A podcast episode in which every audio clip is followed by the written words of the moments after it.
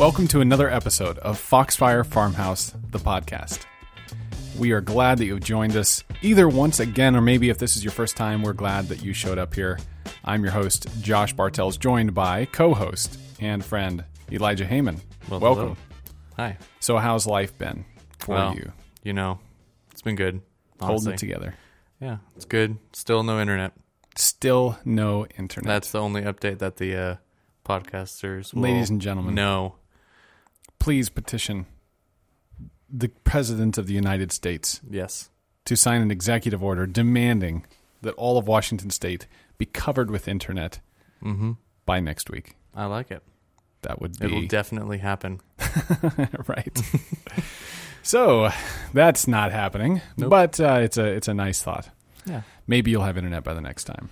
Yep, that's uh that's the hope. Yeah, indeed. So what have you been watching? What's been cool? Oh, what's what's been your cool stuff? Oh, uh, well, this week, uh, since we're still on the D V Ds, I have a D V D mm. set of the H B O miniseries, John Adams.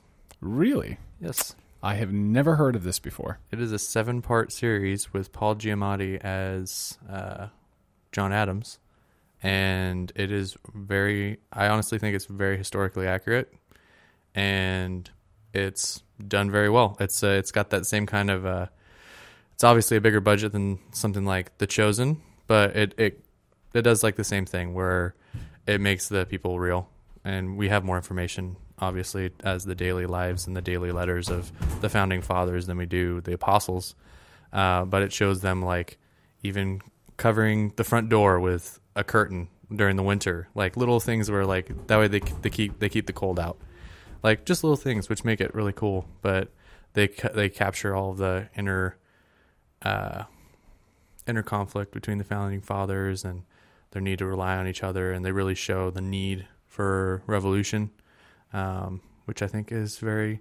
It's a subject that's on the forefront of a lot of people's minds right now as to not being represented and all that jazz. So it's it's a it's a good it's a good little watch. Cool. Yeah. Does it? So it starts before the Revolutionary War. Does it go to his childhood, or does it start as an adult? It starts as an adult with him as a lawyer, and uh, literally starts with the Boston Massacre because okay. he was he was uh, John Adams was the lawyer for the British uh, the British soldiers uh, really? in that trial, and they were all acquitted because of his defense. Hmm, that's fascinating. And nobody was willing to take him, but he he proved that uh, might have been some people from the Sons of Liberty kind of stirring up some trouble. Okay. On purpose. Interesting. And yeah. Where does it end? Does it end then with him as president? Or I believe so. I don't really remember. We're still working our way through it. I watched it a long time ago. And there are some, there's little bits of content. It's an H B O miniseries, so have your wits about you, but it's not very, it's not prevalent. Cool. I think there's maybe one scene in the whole I'll series. I'll check that out. Yeah. I wonder if it's on H B O Max. It probably is. Is it? I think it is. I, I will have to look that up because that sounds like a fun yeah. series to go through right now. Yeah. So today I had a news story come across my social media feed Ooh. that I've been digging today and sharing with a few people. And so I'm going to bring that up. Share it's a away. story coming out of Russia oh, about a boxer Mother Russia. who was fishing with a pal on and was down at the edge of the water. Mm-hmm. And a brown bear comes out of the woods and attacks them. Kills his friend. R I P Mm-hmm. His friend is dead. Wow. Apparently he had a firearm of some sort. The mm-hmm. news story does not specify, but he unloads four rounds into this bear, but the bear still keeps coming after him, Whoa. takes the, knocks the gun out of his hand. So he has no gun anymore. Mm-hmm. He pulls out his knife and fights this bear to the death. A fisherman who was out on the water heard the commotion, comes in. And when he gets there, this boxer, this Russian boxer is finishing off the bear, slicing off, slicing the throat. This boxer is just lacerated to shreds after this fight with this bear. But now he's in the hospital, obviously torn to pieces. Yeah. But survived an attack from a brown bear and ends up finishing it off with a knife by hand. So freaking manly. It's it's awesome. It's the best. It's like, yeah. Yeah. That's what men can do. Still be men. When the when the when the bear kills your friend, you kill the bear with mm. almost your bare hands. I think it counts. It's it like counts going all bare Davy, hands? Davy Crockett, right? Yeah, that's true. I yeah. mean, it's not quite David level. No. Wait a second. Did David have the sling for the bear? I don't remember if it specifies. It's uh, it's almost Samson level. I think Samson's probably yeah, that. Yeah, there we go. Just grabs a lion and yeah. rip it apart. Yeah. So cool. It's awesome. So that I've been digging that story all day today. That's awesome. I mean, I love it. That's horrible for that person's family. I know. Yeah. But no, yeah, it's certainly tragic. But his name is Denis Shibotar, and he's forty-one years old, and just totally showed that bear who's boss. He broke the bear. Yep, he broke the bear. The bear is no reference. more. And in fact, actually, the the uh, story says it's straight out of like a, a interspecies Rocky film. There you go. What they reference. Oh in the my story. gosh! So they they pulled that out. Jeez. Yeah. So today's topic, what we wanted to jump into today, is actually not per se a topic, but rather a movie, mm-hmm. a movie that we have referenced before and mm-hmm. that we both love very much. It's good. Made movie. by Joel and Ethan Coen. Their movie, Hail Caesar. Oh yeah. So uh, walk us. What's what's the basic plot line of Hail Caesar? So the basic plot line, uh, as the the front of the title card reads, says lights, camera, abduction, and so most of the story follows along this thread of uh, uh, I don't know, what time would you say, nineteen fifties, nineteen Yeah, probably yeah, fifties. Late fifties. Yep. And uh, it's around that time of like the Ben-Hur epics, and they're making a Ben-Hur epic, but the whole movie takes place behind the scenes, and uh, there's these rogue communists that abduct the lead actor, and a lot of hilarity and drama ensues with a lot of really cool other characters floating around there, like a cowboy who gets put in another role in a one of those like anti-mame kind of style movies where he has to be very like uh proper, and he's struggling with it. It's one, again, another one of my favorite scenes. There's so many good scenes in this movie, uh, and shot beautifully as well. So, I mean, the movie, the main character is uh, what's what's the guy's name again? George Clooney. George Clooney. Oh, you mean the main character in the movie? Yeah. So Josh, the main character Josh Brolin. in the movie is Josh Brolin. Uh, his name in the show is Eddie Mannix. Yes, and he is the studio fixer. Oh yeah. The I, what would I mean? The fixer is the kind of slang term, but would he be a producer or a studio head, a, like a kind of a studio executive? But he's not really the executive either. Yeah, I I think that he would probably be.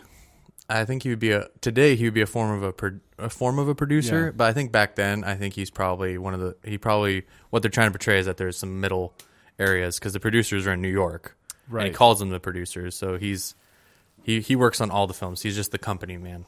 And he helps make he movies happen. He just greases happen. the wheels. Yep. Makes, make sure that things happen. Gets rid of roadblocks. Yep. And that's his job throughout the film, is to get rid of all sorts of roadblocks. Yep. And he's just got to protect the image of the studio, uh, make sure that the people on the pictures uh, keep keep at it, and that they find the abducted movie star, who is yeah. played by George Clooney, and he is the... Uh, Baird Whitlock is his name, mm-hmm. and he Baird Whitlock. is the... lead Roman centurion in their movie yeah. that they're making called Hail Caesar. Yep. So it's a fantastic movie. It's a really hard movie to explain the plot of. Yeah, there's so many little threads that all intertwine, and some of them honestly don't really.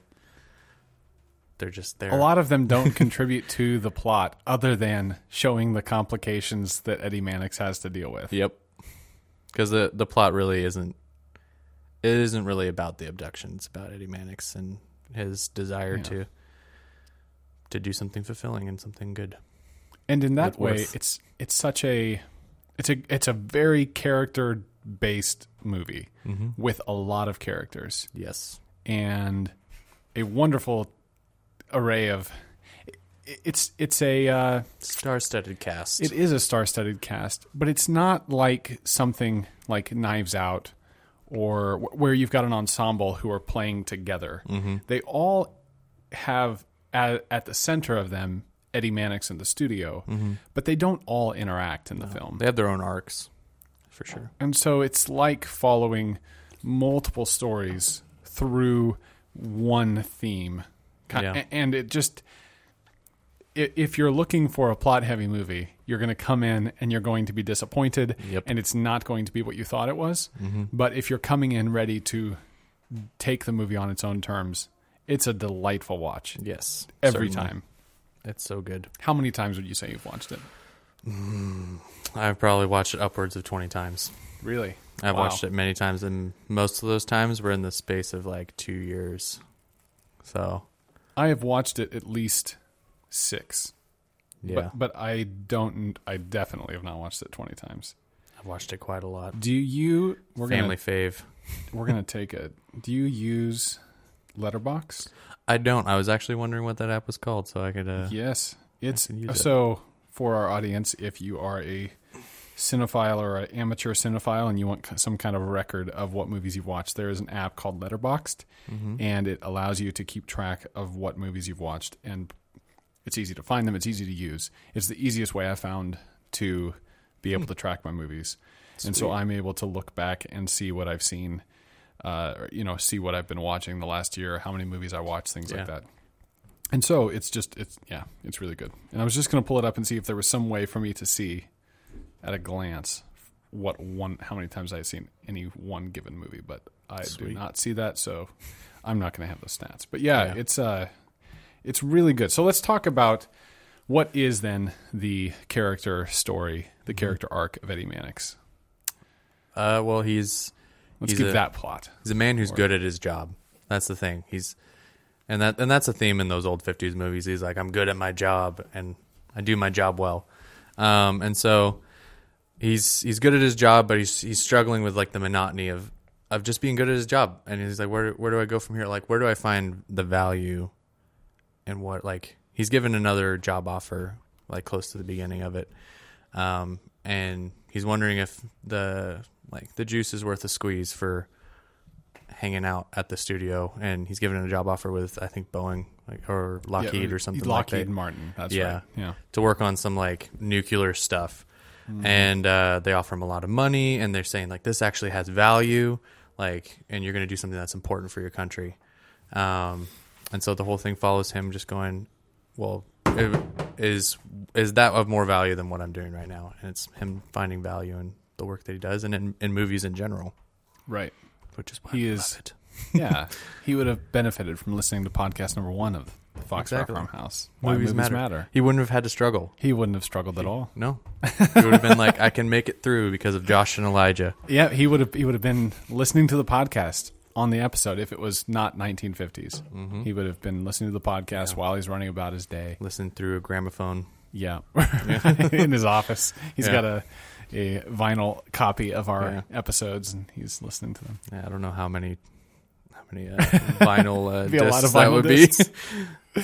so yeah. it what what I find so interesting about it is that he, so this is a real struggle for him. Not only is it a economic struggle yeah. because he has to ask the question of the economics mm-hmm. of it. Lockheed Martin gives him this great job offer. They lock in the contract for ten years. They're giving him the option to retire at the end of the ten years and be set for life. Yeah. They really want Eddie Mannix. Oh, He's yeah. good at managing production, and they want him to manage theirs. So they really want this guy, mm-hmm. and they're willing to throw whatever they have to at mm-hmm. it to make it happen. Whining and dining. Whining and dining him. Mm-hmm. And he, in the middle of all of this, is struggling back and forth with several different problems on the movie set that seems kind of like taking care of a, like being the dorm dad to a bunch of college students. Mm-hmm. It's kind of the They're role that he crazy has to lives, take. Just doing things that are hurting their careers, and he's the one who has to clean it up for him. And the movie starts early in the morning with him. Uh, I think it actually starts with him at confessional. Is that where it begins? Yes. And then it goes from confessional to then him dealing with a movie star problem at, mm-hmm. this is like th- four in the morning, really early. Yeah. So his day starts early. He goes throughout the day, comes home for dinner, has to go back to work to kind of deal with this whole problem. So he's working in, through the night yep. to make the studio keep ticking and get things moving. Yep. And there's that struggle of, what do I do? I haven't seen my kids at all today. Wasn't able to go to the baseball game. Yeah. Did, well, forgot to call his son's coach. Just mm-hmm. little things that he's not able to do that would not be a problem at Lockheed. Yeah. And so it's so there's the stress level, there's the economic level, but then he goes to confession later that night, again with the father, and he asks the father what uh, he, he's like, what, what did he? How did he word it? If something is easy, does that mean it's bad, mm-hmm. or or if something is hard, does that mean it's bad? And he said, yeah, I've got one thing that's easy that would be great, and then on the other hand, I got something that's really hard. This yeah. job that I'm doing that's very hard, but it seems right. Mm-hmm. And the father just basically says, well, God wants us to do what is right. Mm-hmm. And he's like, yes, he does. And then it, he settles it yeah. there, and he goes out and he does his job. Mm-hmm. And uh, so, so there is all dimensions of his person who are struggling with this decision. Mm-hmm. It's a spiritual decision. It's an economic decision. It's a personal decision. It's a professional decision. Yeah. All of these aspects are coming together to decide, do movies matter? Am I going to commit my life to it? And then in the end, he decides to do it. Yep. And I think that on that level, I have to admit that I love the movie so much for that reason. Yep. Because I identify with the struggle so much. Now, yeah. I'm not in movies, yep. but there's constantly that sense of, should I even care about them like mm-hmm. I do? Should I try to make them? Should I try to work in any kind of movie industry? Yeah. And so there's a lot of selfish reasons or personal reasons why this appeals to me. Yeah. That, uh, kind of bypass some of those plot issues that other people might have with it. Yeah, for sure. I mean, yeah, that's good. Yeah, yeah, that's a that's a that's a pretty good recap. I and mean, on the on the uh, on the art of the of the movie, what is so beautiful, why I think it's such a delightful watch, is because it's so quick paced. You mm-hmm. have characters moving in here and there, and then it will slow down and spend time on a musical number that is being performed on one of the sound stages. Yep. And then there's a uh, not not interpretive swimming. Uh, what do they call that? The uh, synchronized swimming. Synchronized swimming. Yeah. There's a synchronized swimming scene that's super cool. Mm-hmm. There's a uh, tap dance number. Yeah. There's odd Channing Tatum. Yeah. yeah. right. There's just so many odd, quirky characters and quirky circumstances that you get to watch and that end up playing out and paying off later. Yeah. It's just such a beautiful film. And one of my favorite moments in the whole thing is in the editing room. And if you, you should just go watch it, but I'm going to describe it now. Yeah. He's going into the editing room to see how things are going with Hobie Doyle's movie that he's been doing with mm-hmm. Mister Lorenz. And Mister Lorenz is super frustrated with this cowboy who now is thrown into this picture that yeah. is a classy picture. Would that it were so simple. It's such a great scene. You should look that up at least just for itself. But he is watching the reel, and the lady who's the editor yeah. is sitting there, and you see the you, you're you're watching with Eddie Mannix the mm-hmm. scene, and suddenly the picture goes bad, and the sound slows down, and everything is messed up. And he looks over, and her scarf that she's, she's wearing like, has been caught in the machine, and she's just choking. She's like tapping the reverse, like reverse, reverse. And so he has to reverse it to kind of get her back out of the editing machine. It's just it's that's, just delightful. That's what I love. Like a big a big part of why this movie plays, and I think we're, we'll get into that. There's more people than directors, but the Coen brothers know how to like make things make things seem like real, and or at least grounded. I think grounded is a better term. Mm-hmm. Grounded, and allow for other layers to be in things. Like allow there to be comedy and some very serious moments. Like you'll see that in like some of their darker films, that like something horrible just happens and somebody like does something awkward where like they trip and fall over or something, and they're like, oh, sorry. Like pe- people are like fallible, and like the lady gets her neck, her little thing caught in the the reel. Like who yeah. who thinks to exactly. who put put that in there? Like yeah. she has this little scarf and it gets caught in there. Like that's yeah. just a funny little thing. And we, I, yeah, humans are, have all sorts of little ticks that little make quirks. us yeah. real and real people. Yep. And it's just beautiful when they're all put in there so well. Yeah. So I love it. It's mm-hmm. delightful.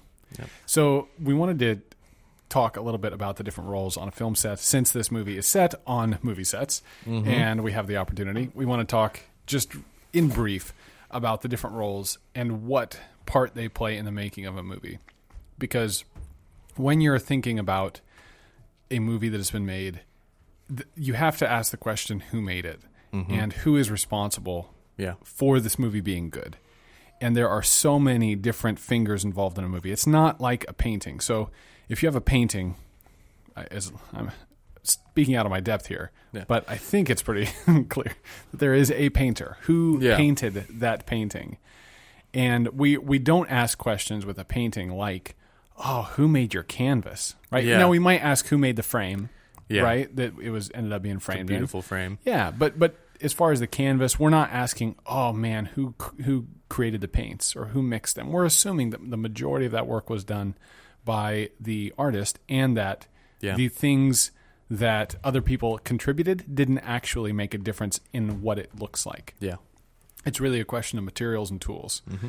Uh, but with movies, it's such a collaborative art and, and a collaborative medium yeah. that it's really hard to say who made this movie and who is responsible for yeah. what.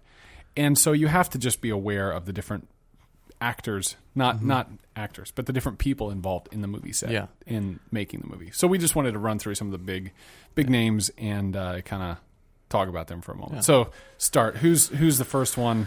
First one that most, most people think of that we've talked about a lot is, well, like I just said, directors.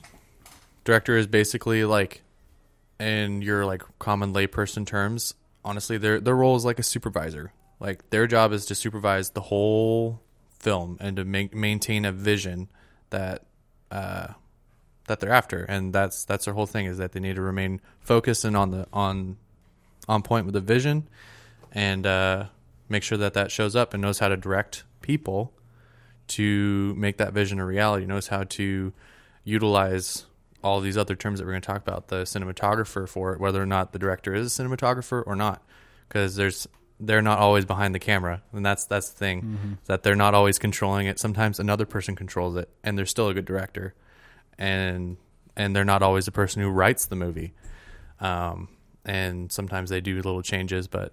Most of the time that's a separate person. Um, so yeah, the director's job is to direct the actors, direct and the whole production, including editing, uh, pre-production, post-production, all of that. The director is in, in charge of that, making sure it goes well for the producers. There's a so. whole lot of discussion about who actually makes the movie. And I think mm-hmm. really the director, depending on the, the given film and the mm-hmm. director's style, but I don't think there's anyone on a movie who has more say over the final look of the picture than the director. That's true. That the director is involved in every other art form. There are, we're going to talk about the rest of the people here in just a mm-hmm. second, but all of them end up looking to the director for the types of decisions that really shape the tone and the feel of the movie. Now, depending on a director's style, a director mm-hmm. might turn over a lot of the creative control to the individual actors yeah. and the individual people mm-hmm. uh, to where they don't really have any say in the script. They don't really have any say in the music. Mm-hmm. They're just trying to manage a big production and make sure it gets made. Yeah. But those movies often don't have the same integrity that mm-hmm. a movie that has a strong directorial presence mm-hmm. does. Yeah. And so the movies that have the strong presence of a director who's been overseeing and making conscious creative decisions throughout the whole thing yep. about every individual piece to make sure they all work together in one whole to mm-hmm. serve the story, yeah. then that those are the ones that are strong. Yeah. Now that can be overplayed where the director is actually micromanaging the whole thing.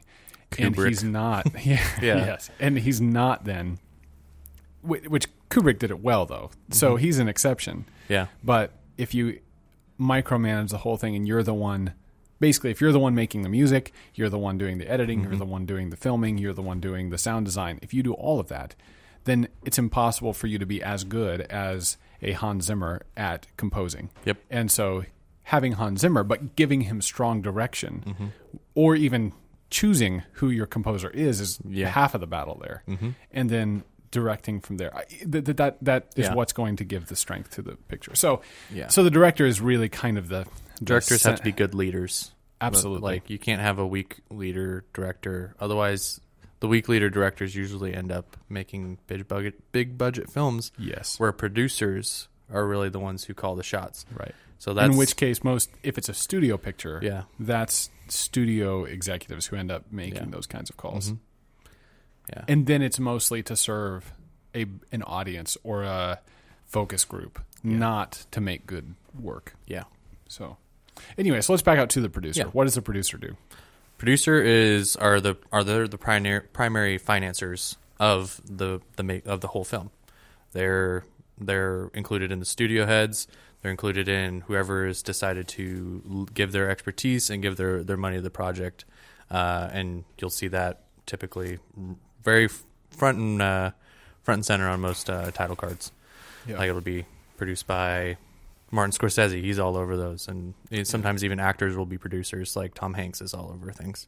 Um, and then depending upon the director and depending upon the studio, uh, sometimes they have a lot of say in films. Like uh, if you know Marvel, Kevin Feige, he is the executive producer, and he handles all the Marvel properties, make sure that there's continuity between through the whole brand, and that stories are good. So you can have good producers like that, and you can have bad producers where they lock directors out of editing rooms and they want what they want. But uh, but yeah, the, that's their primary function, is to finance and to maintain the brand of the movie. Yep. And these are the people who are going to find the finances. Mm-hmm. They're the ones who really, if the directors are the ones responsible for the product that gets made and mm-hmm. what it looks like, the producer is the one responsible for getting it made in the first place. They're yeah. the res- they're the ones, they're often some mm-hmm. of the first people to touch the movie. Yeah. And they get it started, and then a director will be attached. Mm-hmm. So the idea is either coming from a director, mm-hmm. if they're a director-writer, and then they're trying to push that through, or mm-hmm. there's a script, and they're trying to match that script with the director to mm-hmm. get a product made. They're the people who are putting this forward yeah. and ma- making sure things get going. Yeah. Like, uh, yeah. So, like, so if then, you... Yeah. Sorry, continue. Oh, no, go ahead. What do you have there? Yeah, like, I, I think another example is, uh, yeah, like you're saying, if... If uh, they're ugh. like, if you think of the Star Wars situation, I think mm-hmm. most people know oh, right, right. about the directors changing with Star Wars. Some people, yep. maybe this our, was our listeners, Solo, this was uh, with Solo, with with almost all of them, uh, the new ones, uh, they were switching directors in between, mm-hmm. uh, but still the movies were going to get made, and so that shows you that there's a force behind it. That's that force that's right. still making I the movie. Yeah, yeah, yeah. Yep. So it doesn't really matter right. who the director is. Very rarely, not very rarely, but. Uh, if a movie's being made by a director and it has that sing, a lot of times that singular vision, most of the time the director is also a producer. Right. And most every film that uh, somebody directs, they have a financial stake in the film. Yeah. So, yeah. So yeah. There, so then you've got producers, you have directors, uh, you've got the writer. There's someone who comes on in the beginning. That's pretty obvious what they do. And this this sometimes means you'll see on IMDb mm-hmm. multiple writer credits, and multiple people will touch the screenplay. And they're not necessarily it, – it gets complicated whose name actually gets added, and you, I don't understand that. You can't buy original scripts, just so you yeah. know. If anybody ever buys a script, it's not the original. It's very often something that's been doctored by three or four people, and it's been – it's like a – I'm trying to think of a good analogy of what it would be like. It's like buying a, a piece of property that had, has been kind of – developed, customized yeah. along the way, like buying a car. You got yeah. the stock car, and then this guy put a you know spoiler on it. This guy changed the rims. This guy uh, put a turbo in. Yeah. Now you're getting it as this finished custom piece. Mm-hmm. That's kind of how often yeah. movie scripts go. Mm-hmm. But in the case of writer directors, it's different because the director is able to hang on to the story and kind of do what they want the whole time, which is a bit more rare on like the mainstream to get a, a writer yeah. director. Like Tarantino, I think, is the biggest example of. Uh, well, him and Christopher Nolan. Yeah, Nolan often does a lot of his own stuff. Uh, yeah, right, so you've got or like uh, Ryan Johnson. Ryan Johnson wrote The Last Jedi and directed it. He wrote Knives Out and directed it. Sweet, so you've got a writer. I didn't know that Ryan there. Johnson wrote his own movies. Yeah, that's pretty cool. So you've yeah, so you've still got some of those yeah. some of those people. Uh, so who else do we have?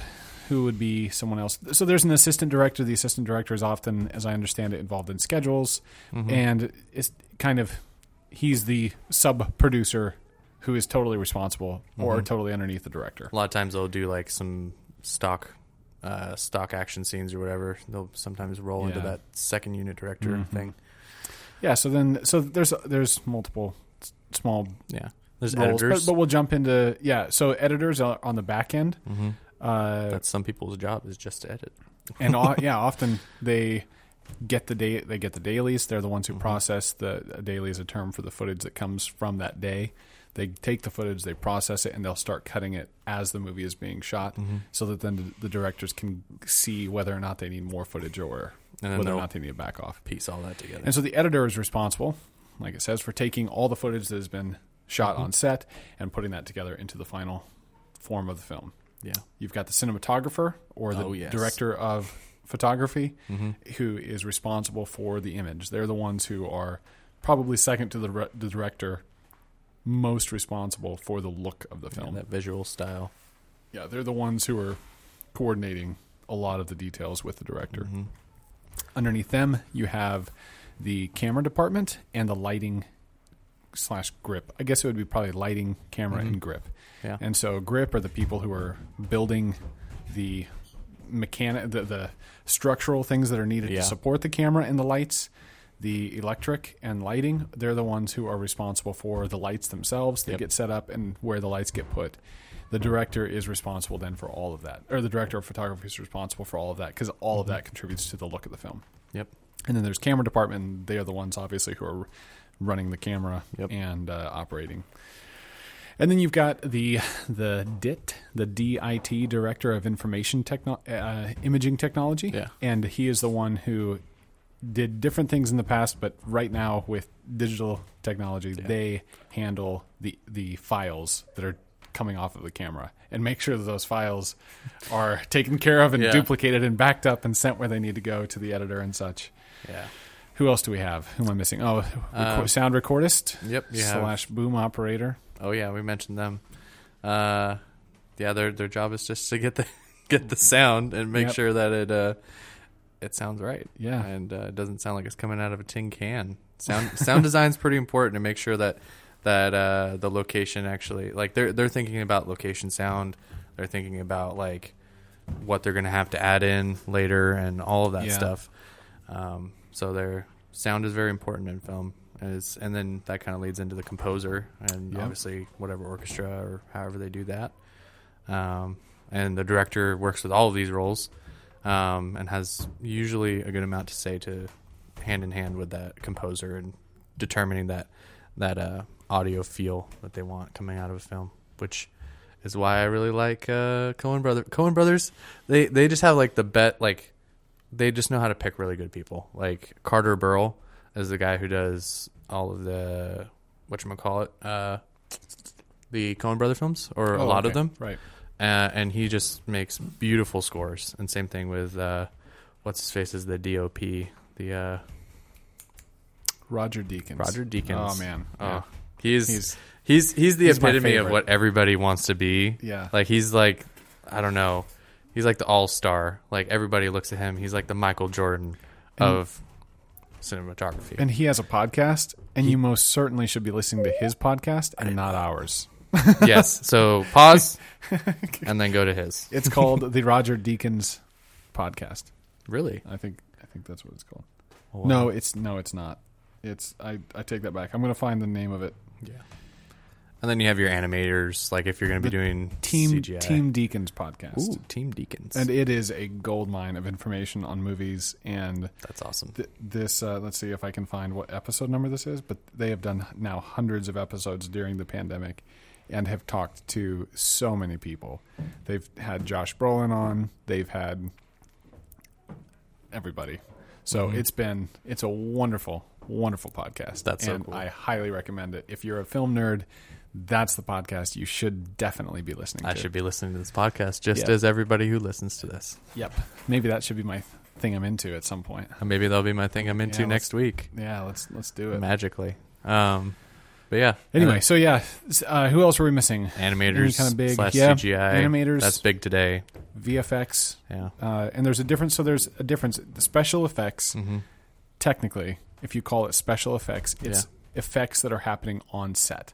So if there's an explosion, V F X. If there are, that's what I'm thinking. yeah, yeah. If there's, uh, you know, string, people have to be on cables, things mm-hmm. like that. All that special effects, stunt work, V F X, visual effects, are computer generated effects mm-hmm. added in post. Yep. And so you have the V F X artists, you have this the special effects artist, demolition experts. Yeah, and then there's a whole subcategory there mm-hmm. of different people who are involved. You've uh, you have the the uh, uh, one. Really important one we missed is the set designer or the there's another term costume for costume designer set yeah, you've designer. Got costume set makeup hair uh those people they I would say then underneath the D P are the third most mm-hmm. person who's most responsible for the look of the film because yeah. they are the art direct the art director that's something the go. person who's in charge of kind of the look of everything that's physically there yeah, not they, what's not the look of how it's captured but the actual set dressings the props, the they absorb you know, all like that. of that concept art that usually comes into, at least when you're talking about bigger films, they absorb all of that and just like yeah. There's a role that I learned about on the De- Team Deakins podcast called the prop master. Ooh. And he's the guy who or gal who are responsible for if there's a cake that's being like served up on the scene. Yeah, he's the one responsible to say how many cakes do we need. Because how many takes are we probably going to do of this oh, thing? Oh, man. And so he's the one responsible to make sure that anything that the actors are touching, that's his job. So if there's going to be guns on set, if there are going to be uh, cakes. Multiple weight hammers. Forks. For Thor. Stuff like that. That's his job, is just those things that the actors interact with. And it sounds like a fascinating that sounds job. Sounds like fun. Yeah. yeah. That'd be so cool. It'd be like, I just built Mjolnir today. Yeah, uh, exactly. Acquired Mjolnir from this contractor. Oh, it's pretty cool. Wonderful. Yeah. So that's that's there's there and there's a host of so other jobs more. underneath this. This is why the credits roll for five minutes at the end. Yeah. And if you ever want to find baby names, go there. That's where if that's you, where we went. If you ever want to find uh, random jobs that people do on the movie sets, mm-hmm. go there well, too. Now you guys know what a grip is. Yep. And there's riggers and there's all sorts of crazy things. There's the key grip. There's the best boy grip. There's mm-hmm. all sorts of interesting so titles. Many different things. Go check it out. Have fun. There is somewhere. There's a spider coming down right next to you. Oh, hey, look at this. Since we have a video podcast, you're going to have to come check this out as this spider drops down to hang out on my iPad. But I think I'm going to put him on the floor.